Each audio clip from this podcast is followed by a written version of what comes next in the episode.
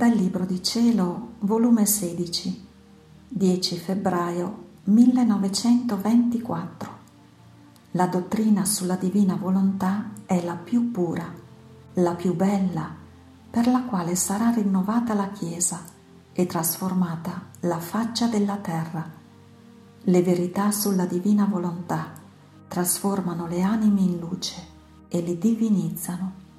L'abbandono nella divina volontà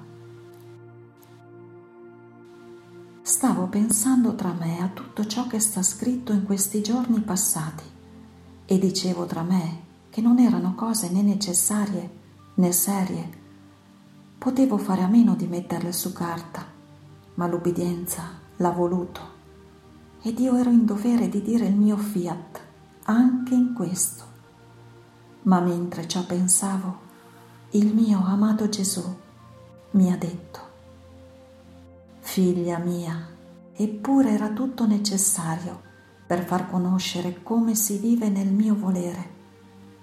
Non dicendo tutto, tu faresti mancare una qualità del modo come vivere in esso.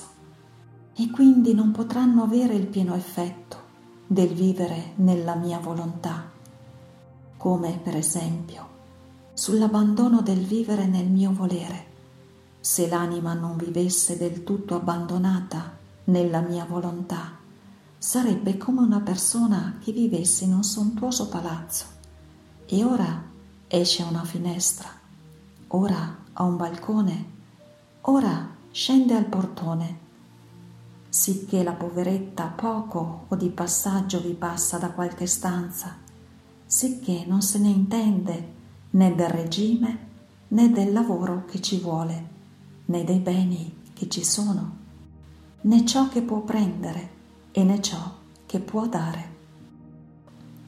Chissà quanti beni ci sono e lei non se ne intende, perciò non ama come dovrebbe amare, né fa quella stima che merita quel palazzo. Ora, per l'anima che vive nella mia volontà e non è del tutto abbandonata in essa, le riflessioni proprie le cure di se stessa, i timori, le turbazioni non sono altro che finestre, balconi, portoni che si forma nella mia volontà, che uscendo spesso spesso è costretta a vedere e sentire le miserie della vita umana. E siccome le miserie sono proprietà sua e le ricchezze della mia volontà sono mie, si attacca più alle miserie che alle ricchezze, onde non prenderà amore e ne gusterà che significa vivere nel mio volere. E avendosi formato il portone, un giorno o l'altro se ne andrà per vivere nel misero tugurio della sua volontà. Vedi dunque com'è necessario il pieno abbandono in me per vivere nella mia volontà. Essa non ha bisogno delle miserie della volontà umana. La vuole la creatura a vivere insieme, bella come la uscì dal suo seno, senza il misero corredo che si è formata nell'esilio della vita. Altrimenti ci sarebbe disparità che porterebbe dolore alla mia volontà e infelicità alla volontà umana. Vedi com'è necessario far capire che ci vuole il pieno abbandono per vivere nella mia volontà. E tu dici che non era necessario scrivere su ciò. Ti compatisco, perché tu non vedi ciò che vedo io, perciò la prendi alla leggera. Invece nella mia onniveggenza vedo che questi scritti saranno per la mia Chiesa come un nuovo sole che sorgerà in mezzo ad essa e che gli uomini attratti dalla sua luce sfolgorante si applicheranno per trasformarsi in questa luce e uscire spiritualizzati e divinizzati, per cui, rinnovandosi la Chiesa, trasformeranno la faccia della terra. La dottrina sulla mia volontà è la più pura, la più bella, non soggetta ad ombra di materia o di interesse, tanto nell'ordine soprannaturale come nell'ordine naturale. Perciò sarà, a guisa di sole, la più penetrante, la più feconda e la più benvenuta e accolta.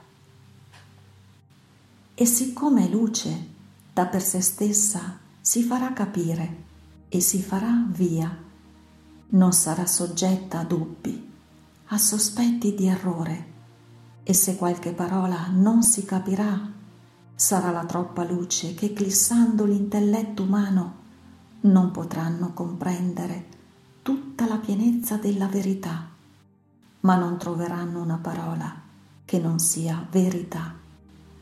Al più non potranno del tutto comprenderla.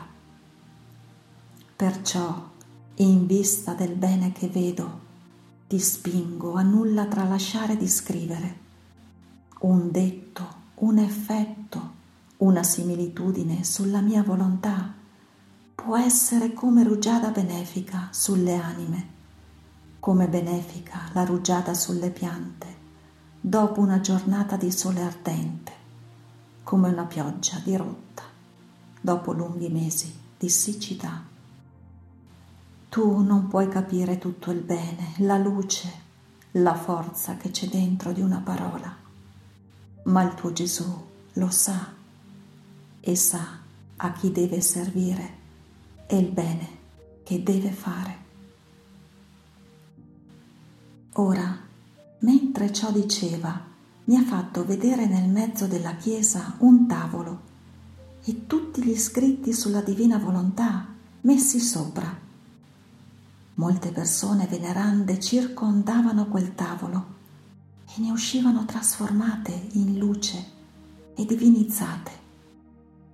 E come camminavano comunicavano quella luce a chi incontravano.